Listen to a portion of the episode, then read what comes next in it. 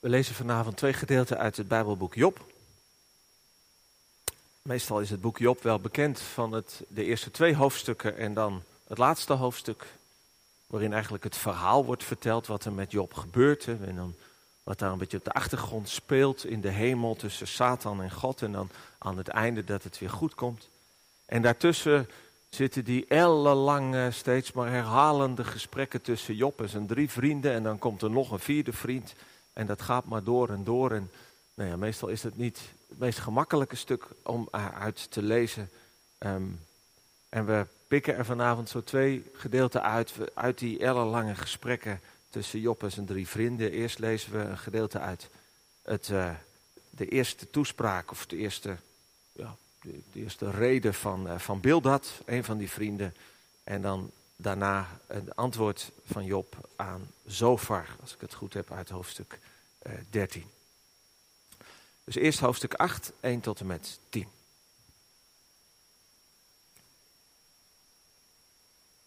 Toen antwoordde Bildad de Suhit en zei: Hoe lang zul je deze dingen blijven zeggen? Dat zegt hij tegen Job.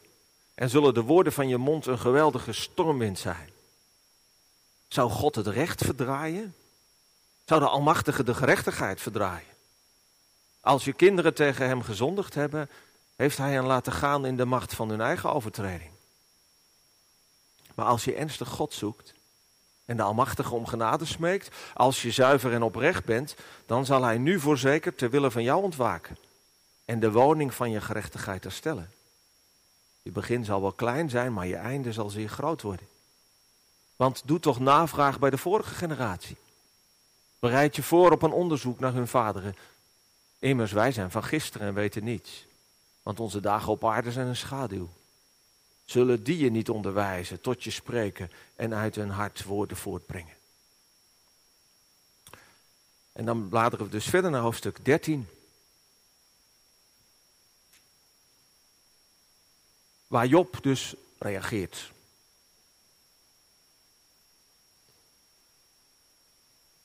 Zie, mijn oog heeft alles gezien. Mijn oor heeft het gehoord en begrepen.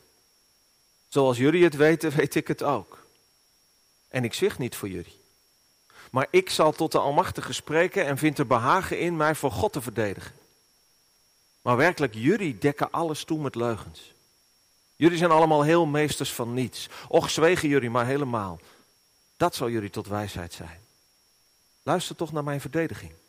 En sla acht op het verweer van mijn lippen. Zouden jullie tegen God onrecht spreken? Zouden jullie tegen hem bedrog spreken? Trekken jullie partij voor hem?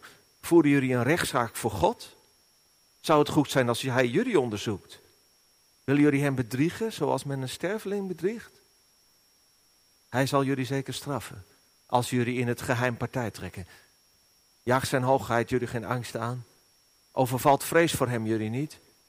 Wat jullie in herinnering brengen zijn spreuken van as. Jullie verweer is als het verweer van leem. Zwijg toch tegenover mij, zodat ik zelf kan spreken. En laat maar over mij komen wat komt.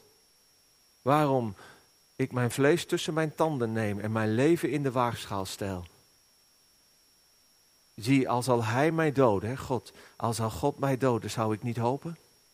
Maar toch zal ik mijn wegen voor zijn aangezicht verdedigen. Ook zal hij mij tot verlossing zijn. Maar een huichelaar zal niet voor zijn aangezicht komen. Luister aandachtig naar mijn woorden en laat mijn uiteenzetting in jullie oren komen. Zie toch, ik heb de rechtszaak uiteengezegd. En ik weet dat ik rechtvaardig ben. Wie is hij die een rechtszaak met mij voert? Als ik nu zweeg, zweeg zou ik de geest geven. Alleen doe twee dingen niet met mij. Dan zal ik mij niet voor uw aangezicht verbergen. Doe uw hand die op mij drukt ver weg en laat uw bedreiging mij geen angst meer aanjagen. Roep dan en ik zal antwoorden, of ik zal spreken en antwoord mij. Hoeveel ongerechtigheden en zonden heb ik? Maak mij mijn overtreding en mijn zonde bekend. Waarom verbergt u uw aangezicht en houdt u mij voor uw vijand? Wilt u een weggewaaid blad schrik aanjagen? Wilt u droge stoppels achtervolgen? Want u schrijft bittere dingen tegen mij uit. En u rekent mij de ongerechtigheden van mijn jeugd toe. U legt mijn voeten in het blok en let op al mijn paden. U maakt een teken in mijn voetzolen. En dat bij iemand die veroudert als iets dat verrot. als een kleed dat de motten opeten. Zalig ben je als je het woord van God hoort en het bewaart. Gemeente van Jezus Christus. Aan het einde van het toneelstuk King Lear, dus het toneelstuk van Shakespeare en het is zijn meest donkere, tragische werk. Aan het einde is de oude koning Lear met zijn vermoorde geliefde jongste dochter in de armen net bezweken aan het niet meer te dragen lot. En dan zegt een van de overledenen, en het is bijna het einde, de laatste woorden. De trieste tijd bezwaart ons met een grote last. Te zeggen wat je vindt en niet wat past. In het Engels, speak what we feel, not what we ought to say. Zeggen wat je vindt, wat je voelt. En dan, dan niet in de, in de beetje gemakkelijke betekenis van, nou, dit voel ik even, de kortstondige emotie, maar echt ja, wat je ervaart van de realiteit. Dat je dat moet zeggen. En niet wat je eigenlijk denkt wat op dat moment zou passen. Eigenlijk is dat waar het ook over gaat tussen de vrienden van Job en Job. In die ellenlange gesprekken. Job die zit daar op de vuilnisbelt, gestript tot op zijn naakte lijf met, met een huidaandoening, potscherf in zijn hand. Drie vrienden zitten daar om hem heen. En daar gaat het ook over. Gaan we zeggen wat we echt ervaren? Of zeggen we wat we moeten zeggen? van onze overtuiging of van de traditie of van wat anderen vinden of wat nu eenmaal het beste werkt. Het gaat in het boek Job dus ook over eerlijkheid. Over de, ja, misschien ook wel angstaanjagende eerlijkheid die de ervaring van lijden ons kan geven. Een ervaring die je overtuigingen, hoe je in het leven staat, wat je van het leven vindt, je gedachten en theologie over God opeens kan doorbreken. En je heel diep het gevoel kan geven, het klopt niet.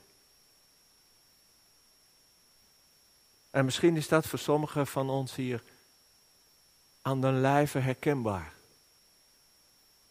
Het klopt niet dat er zo'n moment in je leven is gekomen of dat je daar nu in ziet. En ik denk dat iedereen van ons, ook al ervaar het misschien niet zo van heel dichtbij, daar zich wel ergens iets bij kan voorstellen. Nu, als je dat voelt, net als Job dat voelde, er klopt iets niet, dan kun je drie dingen doen. Je kunt natuurlijk proberen om het kloppend te krijgen.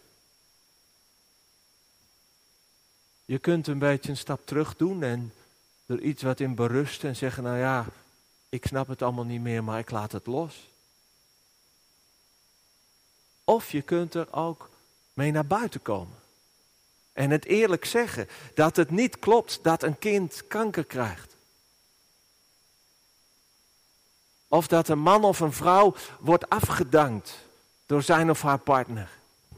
Ingeruild voor een ander. dat het niet klopt.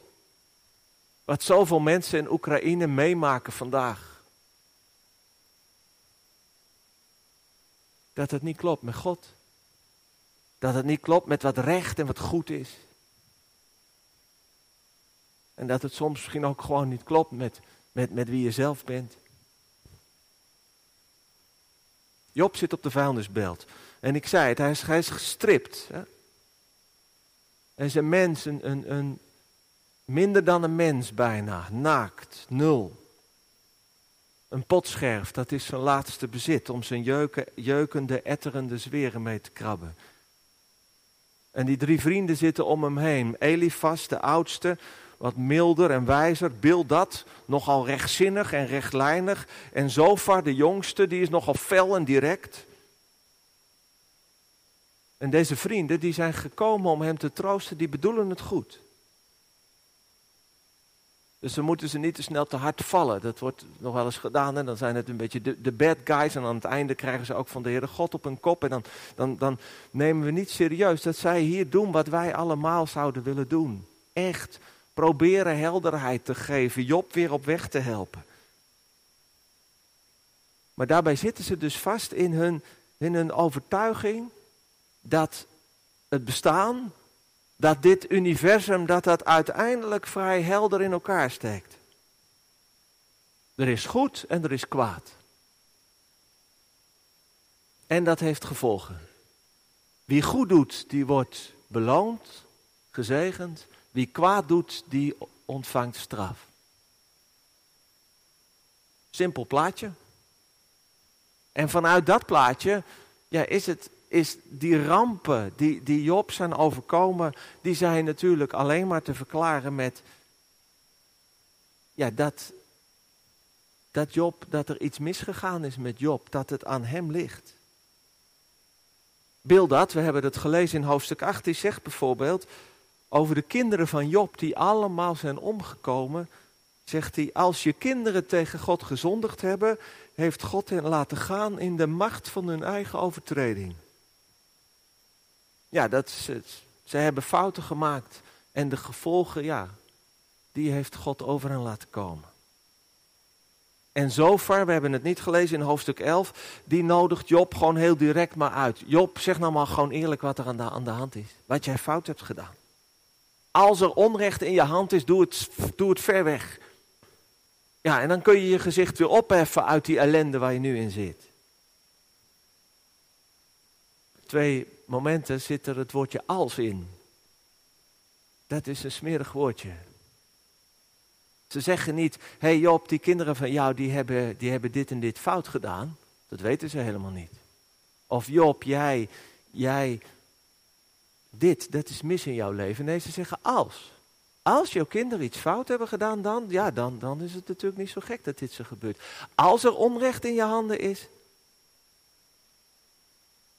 ja, dus dan is het aan Job zelf om dat te concluderen.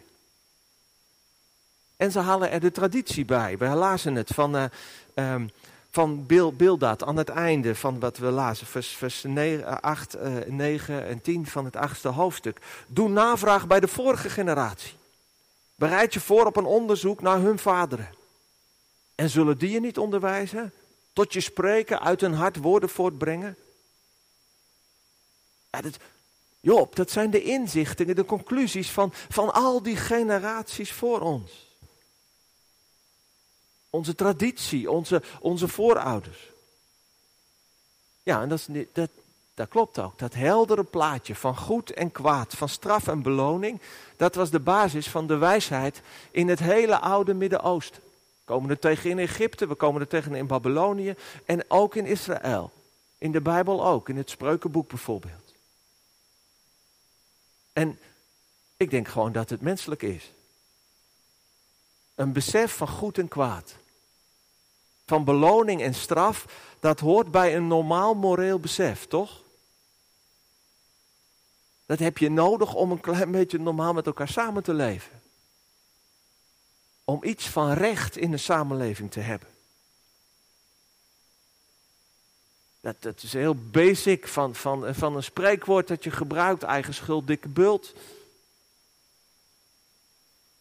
Tot altijd weer het zoeken naar wat zijn nu precies de oorzaken als ons, als ons moeilijke, slechte dingen overkomt.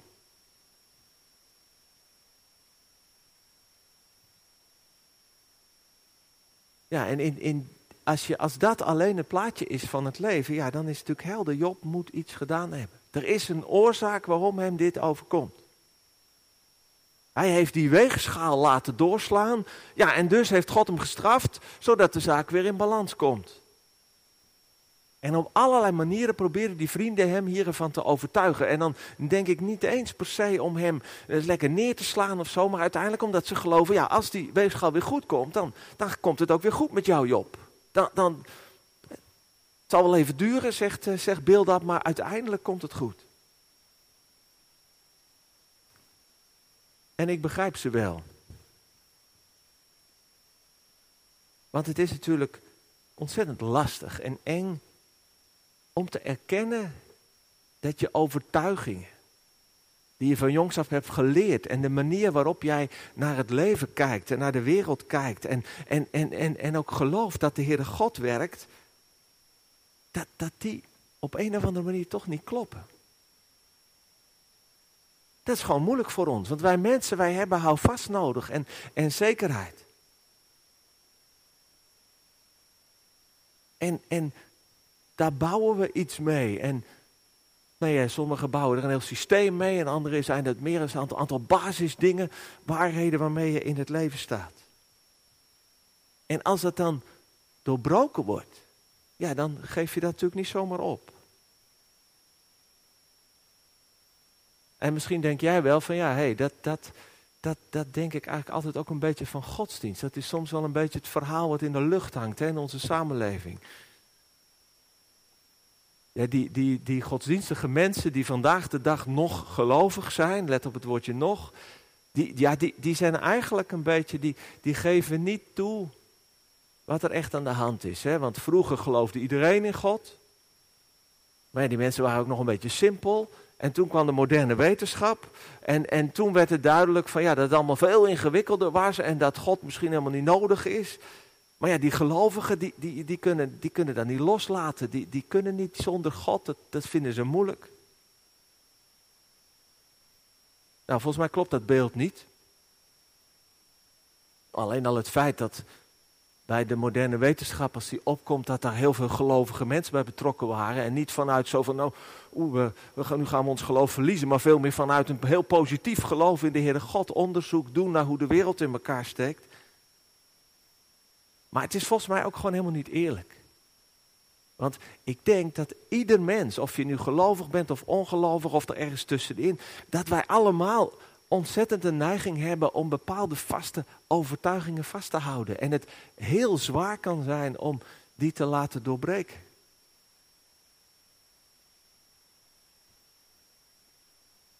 Iemand vertelde me dat, dat, uh, dat een geliefde van haar ernstige longkanker kreeg. En dat ze dat zo af en toe deelde met mensen. Die dan vroegen hoe het ging. En zei ze, heel vaak gaat het erover dat ze zeggen, of een beetje zo van, heeft u gerookt? Of als dat dan niet waar was, wat in dit geval niet waar was, oh ja, ja, misschien is het wel de uitlaatgas of zo. Blijkbaar is zoiets ingrijpends als een ernstige ziekte. Zo ingrijpend dat, je, dat mensen, dat wij heel sterk de neiging hebben om weer naar de kaders te grijpen. Oh, maar dan is er zeker wel een oorzaak voor, waardoor het blijkbaar meer te, we het meer kunnen plaatsen. Misschien ook kunnen denken, oh, maar dan is het voor mij niet. In plaats dat je gewoon zegt, oh, wat vreselijk. Of denk aan corona. Toen dat begon, hoe, hoezeer wij allemaal van slag waren. En hoezeer die virologen en al die, die cijfertjes die elke avond op de televisie kwamen en, en in de nieuwsapps en zo, hoezeer die ons een soort van houvast moesten geven. Dat ze toch een beetje grip op de zaak kregen. Nou, en toen het langer duurde, natuurlijk heel wat mensen die, die, daar, die daar zo wat, wat, wat hun vragen bij kregen, maar die dan ook vaak weer een soort houvast gingen zoeken in allerlei verhalen waarin alles precies duidelijk was. En dat het blijkbaar heel lastig is voor ons als de dingen echt gaan schuiven en anders gaan om, om te kunnen leven met onzekerheid. Met dingen die ons treffen, die we niet zomaar kunnen verklaren en waar we ook niet zomaar makkelijk een antwoord op hebben. Wij mensen, wij zijn gewoontedieren. En wij worden gewoon niet graag geconfronteerd met dingen die niet kloppen. Met scheuren, met schokken, met pijnlijke vragen, met uitzonderingen. Nou zo, en dat, dat, dat, daar zijn wij gelovigen gewoon deel van, maken wij gewoon deel van uit. Er zijn geen uitzonderingen op, denk ik. En daar zijn die, die vrienden van Job zijn daar, zijn daar het voorbeeld van dat ze Job zijn lijden netjes een plekje geven in hun heldere systeem. Job moet iets fout hebben gedaan. Oplossing. Erken u nederig je schuld en wacht tot God je weer goed gezind wordt. Klopt. En als Job dan ja zou zeggen, nou dan konden ze zeggen, Job kunnen we nog iets voor je doen? Nou, voor me bidden en dan, dan konden ze weer terug. Maar Job weigert. En dat maakt het Bijbelboek Job zo'n fascinerend boek. Job weigert. En hij begrijpt zijn vrienden maar al te goed. Hè? Dat zei hij in het begin van het dertiende hoofdstuk. Hij kent het natuurlijk ook, die wijsheid. Daar is hij ook in op, opgegroeid. Dat is ook zijn wereldbeeld en zijn geloofsbeeld. Maar nu hij zo wordt getroffen door dat, dat vreselijke onheil, kan hij niet meer zeggen wat hij moet zeggen. En wat hij misschien altijd al gezegd heeft. Maar hij kan alleen maar zeggen wat hij ervaart. En de eerste en die belangrijkste ervaring is dat God tegen hem is. En dat hij daar niks van begrijpt. En hij heeft geen zonde, want hij heeft geen zonde begaan die deze straf heeft opgeroepen. En hij heeft gelijk. Het is niet zo dat Job nooit zonde heeft gedaan. Hè? Dat, is, dat is niet, hij zegt ook dat de zonde van zijn jeugd er misschien achtervolgen. Maar hij zegt, dit is buiten proporties.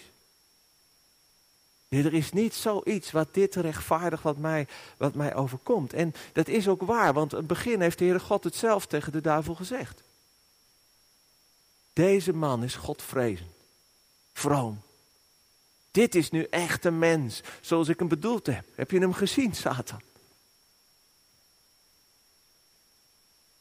Dus Job die zegt, nee, dat is niet waar wat jullie me in de schoenen willen schuiven. En hij weigert ook om, om, om, om erin te berusten.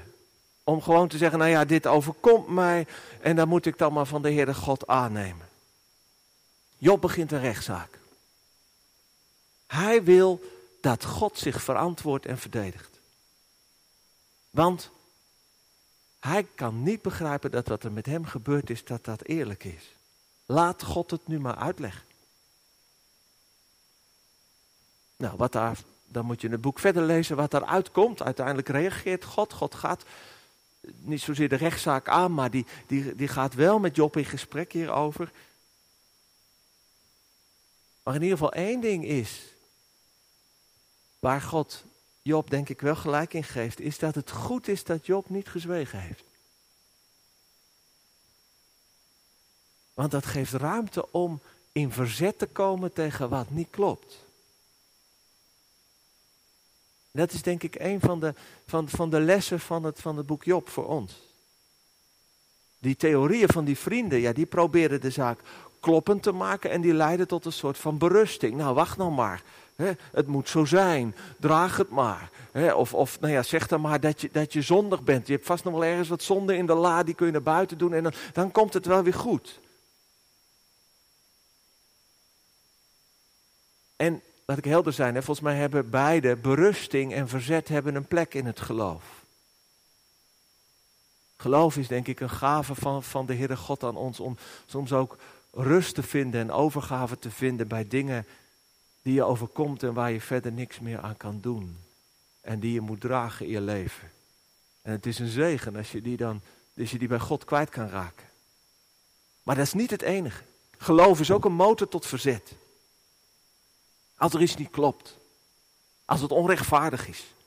Als je het niet kunt rijmen met God en met waar de Heere God voor staat. Dan hoef je dus niet zomaar je hoofd te buigen. En daarom heeft de Heilige Geest ons het boek Job gelaten en ook nog een aantal psalmen. waarin de stemmen klinken die zeggen tegen de Heere God zeggen, het klopt niet. En u moet van zich laten horen om ons te redden. En u moet maar duidelijk maken waarom dit ons gebeurt. En dat is uiteindelijk, denk ik, meer geloof dan berusting. Want het waren nogal wat dingen hè, die, die, eh, die, die Job uh, de Heere God voor de voeten smeet. Wat God tegen hem deed. En een beetje van, Heere God, wat bent u nu mee bezig? Zo'n weggewaaid blad. Maakt u zich nou druk om zo'n mens zoals ik? En zit u me nu nog, nog op, de, op de huid? Dingen waar wij van misschien het gevoel van hebben, nou dat kun je eigenlijk niet maken om zo met de Heere God om te gaan. Maar ik denk dat het een vorm van geloof is. Het is een, een radicaal geloof. Het is een heel eerlijk geloof ook. Gewoon wat er in je is en wat je ervaart, dat bij God brengen. En het is misschien wel eerlijker dan dat je het heel weer braaf inslikt en, en misschien nog wat, wat, wat, wat vroomheid omheen doet. En het gaat uiteindelijk over eerlijkheid. En dat, dat, dat merken we ook zo goed in dat, dat, uh, dat dertiende hoofdstuk, waar, waar Job zijn vrienden juist verwijt dat ze niet eerlijk zijn. Ze zijn leugenaars. Ze spreken onrecht en bedrog. En dat doen ze omdat ze partij willen trekken voor God. Dat ze God willen verdedigen. En ja, wij als gelovige mensen denken, denk ik automatisch, ik weet niet hoe dat voor jullie is, maar bij mij wel, is de Heere God verdedigen, dat is goed. Toch? God moet je altijd verdedigen. Maar Job zegt ja, maar dat moet je niet doen op basis van onwaarheid en leugens. Die vrienden willen God sparen. Gods goedheid en rechtvaardigheid, daar mag je niet aankomen, Job. En daarmee praten ze goed wat er allemaal gebeurt in het leven van Job. Want ja, dan, dan, is, er, dan is God tenminste rechtvaardig. Maar Job zegt, jullie zijn valse getuigen van God. Jullie zijn van die leugenachtige advocaten. Die de zaak voor God willen winnen, maar daar, daarmee, je, je doet de waarheid geen recht. Nou, op zulke soort advocaten zit God niet te wachten. Ja, want het heeft te maken met wie God is. God is een God van waarheid. En de waarheid van God betekent ook dat God echt eerlijk is. En dat als je hem wilt verdedigen met dingen die niet kloppen, ja, dan ben je bij hem aan het verkeerde adres. Er zit daarachter natuurlijk ook een soort van een beeld dat je van de Heere God hebt. Als je God koste wat het kost wil verdedigen, kan het wel eens hebben dat je toch een soort van beeld van God hebt als de, nou ja, zeg dan maar even de hemelse dictator. Zo'n dictator die je nooit mag tegenspreken. Ook al zijn de feiten tegen hem, hè, dan moet je nog fake roepen. En een dictator die natuurlijk blij is als mensen hem verdedigen, als ze partij voor hem kiezen. Maar zo gaat het er bij God niet aan toe. Dat God blij is als iedereen in extase hem, hem looft en, en, en dankt. Terwijl je in je hart helemaal niet in mee kan komen. En er allerlei dingen zei die je denkt, dat klopt helemaal niet. God is een God van waarheid. En hij kent ons door en door. En hij weet heus wel wat wij vinden en wat er in ons is. En dus zit hij niet te wachten op allerlei vrome praatjes waarmee we hem uit de wind houden en partij voor hem trekken. Maar God is een God van waarheid en is, is blijer met waarheid dan met leugenachtige, zogenaamde vrome verdedigingen voor hem. En ik dacht, dat is denk ik ook wel iets goed voor ons om, om in het achterhoofd te hebben. Bijvoorbeeld als je een opvoeder bent. Een ouder of een grootouder of een leerkracht of gewoon in de gemeente. Dat je, dat je met, eh, met, eh, met kinderen, met jongeren optrekt. Dat je met de lastige dingen die er zijn. En dingen die, die voor je gevoel niet kloppen. Of vragen die je kan krijgen van de kinderen die zeggen, maar dat klopt toch eigenlijk helemaal niet. Dat je dan niet gelijk in de verdediging moet schieten en denkt, oh maar dan moet ik God verdedigen. Job zegt echt, daar zit God niet op te wachten. Wees eerlijk. Wees echt. Kinderen en jongeren hebben niks met fake, maar de Heere God ook niet. En ik denk dus ook dat het gaat over ons eigen leven. Als je in je eigen leven tegen dingen aanloopt, dus net als Job, misschien even, even heftig of, of een stuk minder heftig. Maar dat je denkt, het klopt gewoon niet met wat ik altijd van de Heere God heb verwacht. Of wat ik altijd heb geloofd. En, en van al die prachtige liederen en psalmen die ik, die ik heb gezongen. Maar het, het, het kan er niet meer, ik kan, het klopt niet. Dan kan het bevrijdend zijn om te denken, nou dan hoef ik niet kosten wat het kost te gaan zitten verdedigen. Of mezelf een beetje naar dat gevoel toe te gaan zitten, zingen of praten. Nee, ga er dan maar net als Job mee in gesprek. Met, met, met God mee in gesprek over. over. Heer de God, ik kan het niet meer volgen. Voor mijn gevoel klopt het niet. Ik denk dat dat heel veel gebeurt bij, bij, bij jonge mensen. Of al misschien al wat ouder. Daar is dan een beetje een hippe term voor. Deconstructie van je geloof. Is uit de Engelse, Amerikaanse wereld komen over, over waar, uh, waaien. En nou ja, dat kan ook een beetje een mode worden. Hè? Dus je hebt de constructie van, van het geloof, hè, zeg maar even, van de traditie. En nou ja, dat vind je dan moeilijk. Of door dingen die in je leven gebeurd zijn. Of door gewoon dingen hè, waar je anders over bent gaan denken. Of niet meer zo goed weet. En dan ga je deconstrueren. Dus je gaat het uit elkaar halen. En dan moet je weer een nieuwe constructie bouwen. Nou, als dat zo'n zo'n hip project is, dan heb ik er ook altijd wat mijn vragen bij. Maar als dat iets is wat echt in je leven speelt, dan kun je bij Job, van Job ook leren van, dan is het ook goed om een tijdje te leven met de losse eindjes. Dat je het allemaal niet weet. En dat je misschien wel een tijdje gewoon meedoet met de kerk en met het geloof, ook al voel je er niet zoveel bij, ook al heb je er vragen bij, maar je doet ook gewoon mee of als, als, als, de, als, als de bodem onder je leven vandaan is geslagen door, door hele moeilijke dingen. En jij het ook allemaal niet meer bij elkaar kan krijgen. Dat je even leeft op het geloof van je, van je vrienden. En de mensen die voor je bidden. En van de kerk. En dat je het zo, zo ook even een tijdje mag volhouden. En dat je niet denkt, oh maar nu moet ik gelijk mijn geloof helemaal terug hebben. En op het moment dat je denkt van als ik veel vragen heb en ik snap het allemaal niet meer en het klopt niet meer. En je denkt, nou ja, dan, uh, dan, zeg, ik, uh, dan zeg, ik, zeg ik tot ziens tegen God, want dan is het allemaal niet waard, want het geloof moet een beetje makkelijk en simpel zijn. Ja, dan moet je ook eens goed naar Job kijken. Er zit iemand die totaal gestript is, die alles kwijt is. Van wie zijn vrouw heeft gezegd, Job, je bent gek als jij nog met God doorgaat. Vervloek hem en maak er een eind aan. Maar Job die houdt vol. Zou jij dan ook niet een tijdje vol kunnen houden met God? In plaats van heel gemakkelijk zeggen, nou, het hoeft me allemaal niet meer. Nou, ik denk dat het boek Job ons in dit soort ervaringen van het leven van geloof uitdaagt. En ook bemoedigt. En het wil natuurlijk dan nog niet zeggen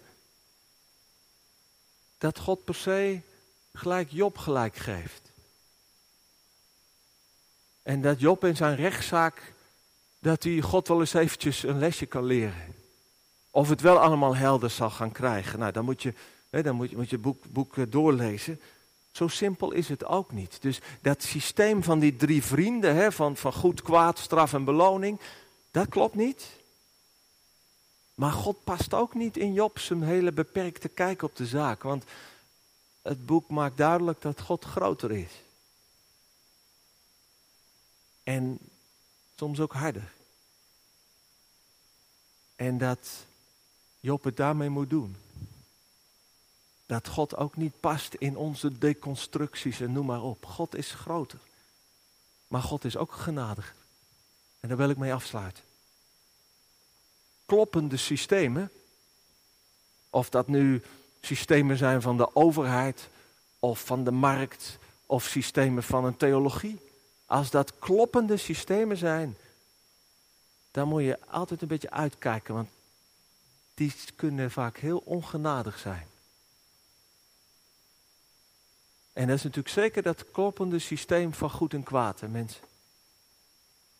Die, die is zo ongenadig voor ons allemaal. Want als dat waar is, dat het met een weegschaal werkt, en als hij doorslaat, dan moeten we straf hebben. Wie kan dan bestaan? Persoonlijk, maar ook als mensheid samen. En kloppende systemen die zijn, ook, die zijn ook ongenadig voor de uitzonderingen. Voor de mensen die er niet bij horen, die in de marge zitten. Het is niet voor niks. Hè? Job zit op die vuilnisbelt als een gestript mens, als een marginaal figuur. Misschien hè, een soort van in quarantaine vanwege zijn, zijn huidaandoeningen. Hij telt al bijna niet meer mee. Ja, dan, dan is zo'n systeem is ook zo heel snel uitsluitend. En je wordt eruit gegooid. Maar God past niet in die kloppende systemen. Daar barst hij altijd weer uit. Hoezeer ze misschien ook een stuk van Gods waarheid in zich hebben. En dat heeft ermee te maken dat God niet alleen te groot is voor onze systemen en wij Hem nooit, nooit, nooit kunnen vatten. Maar dat God ook te genadig is. Want die waarheid van God, dat is een genadige waarheid. God spreekt uiteindelijk ook niet wat hij moet zeggen. Van de theorie, van de weegschaal van goed en kwaad. Maar ook God zegt wat hij voelt.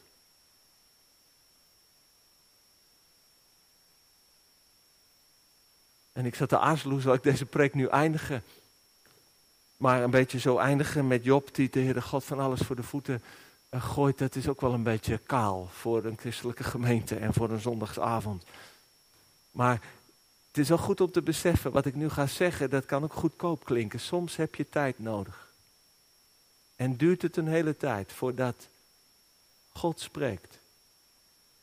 En dat je iets van Gods genade gaat zien. Maar uiteindelijk is dat wel wat God doet in het leven van Job. Maar altijd ook van degenen die hem zoeken en die het met hem volhouden. Spreekt God genadige woorden. Spreek God in liefde. En dat is ook simpel. Dat is ook helder. Dat God uiteindelijk liefde is. En dat je in Hem kunt zijn en blijven. En dan, dan niet alleen maar zoetig en mooi, maar dat je ook in God kan blijven. In die liefde die we hebben gezien. In Jezus, die de dood is ingegaan. Die alles heeft gedragen. In die liefde kun je natuurlijk blijven. Met je scheuren en je wonden. Met je woede en met je verzet. Met je, met je falen en mislukken ook. Met je onbegrepen levensweg. Met de vragen die je misschien hebt over deze wereld en alles wat er speelt. En, en over de kerk ook. En wat de kerk zou moeten doen en, en doet. Met je hele hebben en houden.